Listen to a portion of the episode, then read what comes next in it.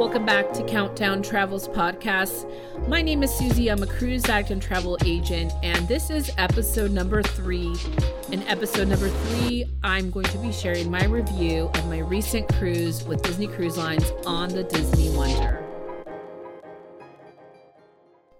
Welcome back to Countdown Travels Podcast. This is episode number three, where I will be reviewing my recent cruise on the Disney Wonder. So the first question is Susie, why did you book a Disney Wonder cruise? In a nutshell, it had been 11 years since I last cruised with Disney Cruise Lines. My kids were a lot younger, and now that I work in the world of travel, it was time for me to experience what it's like to cruise with Disney again. And because air is a little tricky right now, and I've shared before, I live on the West Coast. There was a cruise with Disney from San Diego, which meant just a drive instead of a flight out to San Diego. And I got a great price on it. It was spring break, the timing was perfect. And so I went ahead and booked on the Disney Wonder. I was a little kind of uh, hesitant only for the fact that I really want to try some of their newer ships like the Disney Dream or the Disney Fantasy, knowing that the Disney Wish is right around the corner from being brought out. So off we go. We have about a five hour drive to San Diego. We did leave the night before, stayed at a local Marriott about 30 minutes away, and our embarkation time was around one o'clock. Uh, we had found a parking spot uh, that we could leave our car in, and I think I paid around 120 for the five days that was literally one block away from the port where the ship was at. So we park our car. Our check in time was one o'clock. We show up at the port, and there is an enormous line outside. We find out that they're running about two hours behind. So the folks that had like an 11:30 embarkation time were just getting on the ship and we're standing in the line and it was an abnormally hot day in Southern California. I think it was close to 90 degrees in San Diego, which is not typical of the weather in San Diego. So we're standing in line and everyone has their bags. Now, typically with cruise travel, when you show up at the port, you leave your bags with the porters and then you go in line to start your embarkation process. Well, I don't see that happening. We're all standing there with our bags. I am guided to an area where I could drop my bags only to be told that we have to hold on to them. So go back in this very long line. I think we stood maybe an hour in this line. It was hot. Uh, I think, you know, my teens and I were thirsty, but we, you know, this is sometimes it, it's part of the game, right? Of traveling, especially during these times. Finally, the line is moving we're allowed to start the embarkation process, which with Disney Cruise Lines currently, they are providing the COVID testing before your cruise.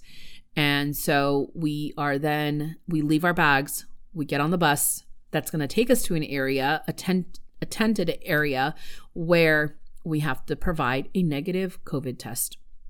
So we do that. We then wait for a good 40 minutes because there's one TV that is showing um, everyone that had a negative test their reservation number. So my son sits in front of the TV and we wait and we wait and we wait. And he tells me, he says, Mom, I think you should go find out why it's taking so long. Of course, like I'm naturally panicking because, you know, you're waiting for these results and hopefully none of us were sick, but you know how it goes that you could potentially be positive and not even know. So I'm sitting there like, oh my goodness, what is going on? Well, lo and behold, for some reason, our vaccination cards that I had uploaded did not upload successfully. And so that was a delay. So after about an hour of waiting for our results for our COVID test, um, we're informed we're negative, and then we're uh, asked to wait in another line to board another bus that's going to take us back to the port.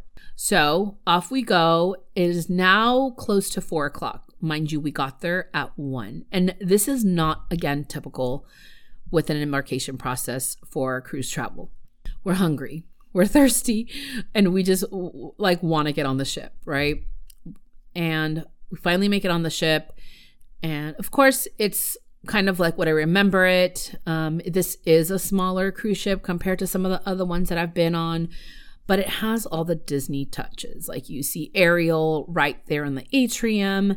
You have their you're very welcomed. They announce your name like welcome Flores family and they're clapping and Mickey's there. So, smaller ship, very well maintained. Um and of course with all the wonderful Disney touches. So, the current protocols for Disney, uh, I feel like I need to mention this in case some of you that are listening may not know.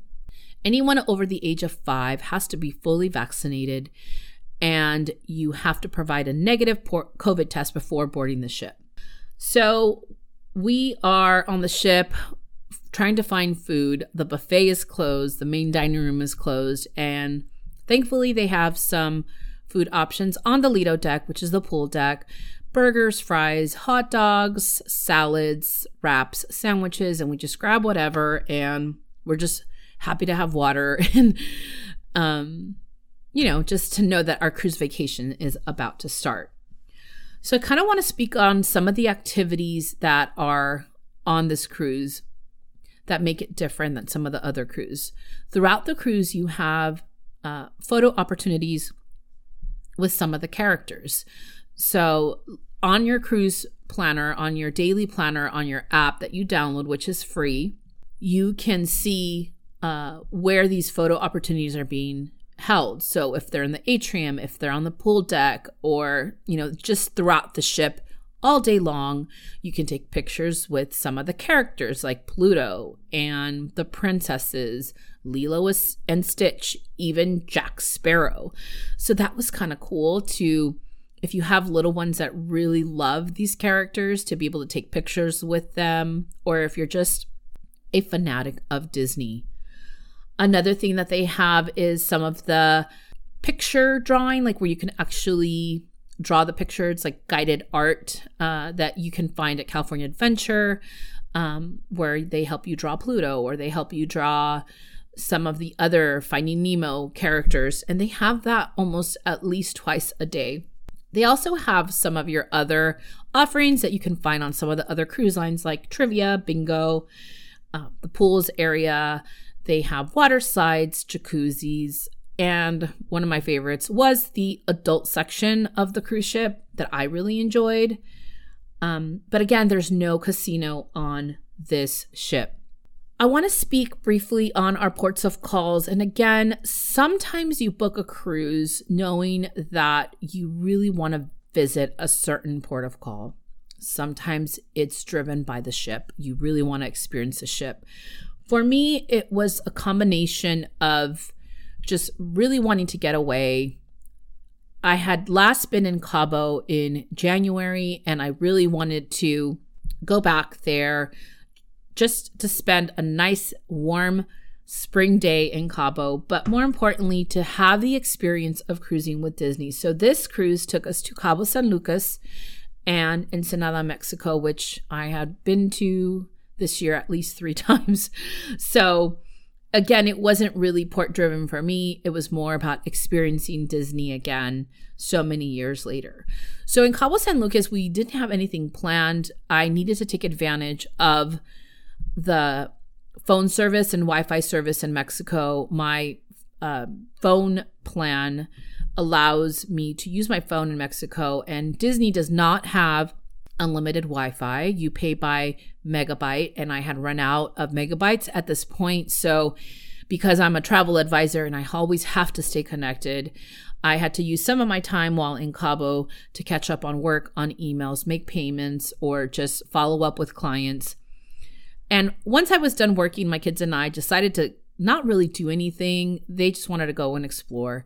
So we jumped on the water shuttle and we went to uh, just the the marina area there in Cabo San Lucas. We were walking, and one of the tour guides approached us, wanted to give us a city tour. We declined, and he offered to take us to the area that we wanted to go to, which had some uh, authentic local eats. And I'm addicted to Starbucks, so we had to go to the Starbucks. So for $20, he no, actually, I'm wrong. It was $10. He drove us to an area, recommended a restaurant where we can have local tacos and a Starbucks and just do some local shopping to take home. We grabbed some tacos, grabbed a Starbucks, did a little shopping, and then we walked our way back to the marina, which was a very long walk, but it was nice. The weather was amazing. It was absolutely perfect in Cabo. Not too hot, not too cold, a little windy, but probably the best day I had ever been in Cabo in terms of weather. And we just got back on the ship. So, really relax, you know, sometimes when you go on cruise ships and you go to these ports, you may have the opportunity to do an excursion, snorkeling, parasailing, tours, ATVs, and sometimes you just walk around and enjoy the city. And that's what we did. In Ensenada, because we had been there so many times recently, our only mission in Ensenada was to get some treats for some of the crew that we had met, our wait staff on the ship they wanted chips. so we literally went and got chips, again, stopped at Starbucks and walked back to the ship. I, we really had nothing planned. It was very laid back. It was very cool. And I had to also get some work done while in port. The things I loved about this Disney cruise was, again, that adult area of the ship and the Cove Cafe, which is a, a cafe um, coffee cafe in the adult only area. They had sometimes a girl with a guitar singing, playing music, small bites, and really delicious lattes. I think Disney does a fantastic job on their shows, their productions. So we saw three of them. We saw the Golden Mickeys, we saw Dreams, and then we saw Frozen. Um, Dreams was fantastic. Uh, just the technical part of their shows. So they had bubbles, they had snow, they the lights, the just everything aside from the actual singing and acting and dancing, which was fantastic, but everything that kind of comes together and makes it Disney is something that I really did enjoy about this cruise. Disney knows how to do desserts. Let me talk about that for a second because uh, I obviously cruise a lot with some of the other lines, and Disney desserts, you guys, were so good. So you have your beignets, you have ice cream. You can get those Mickey bars, the chocolate Mickey bars with the vanilla ice cream inside. That is included in your cruise fare. But yeah, I would say that the desserts were some of the best that I've had in the past 20 years of cruising. Disney also has really amazing things where they know how to make something special. So they still do the towel animals at turn down service with the little chocolates. A lot of the cruise lines don't do the little chocolates anymore. And if you're a cruiser, you know what I'm talking about. They used to leave you like um after dinner chocolates on your bed.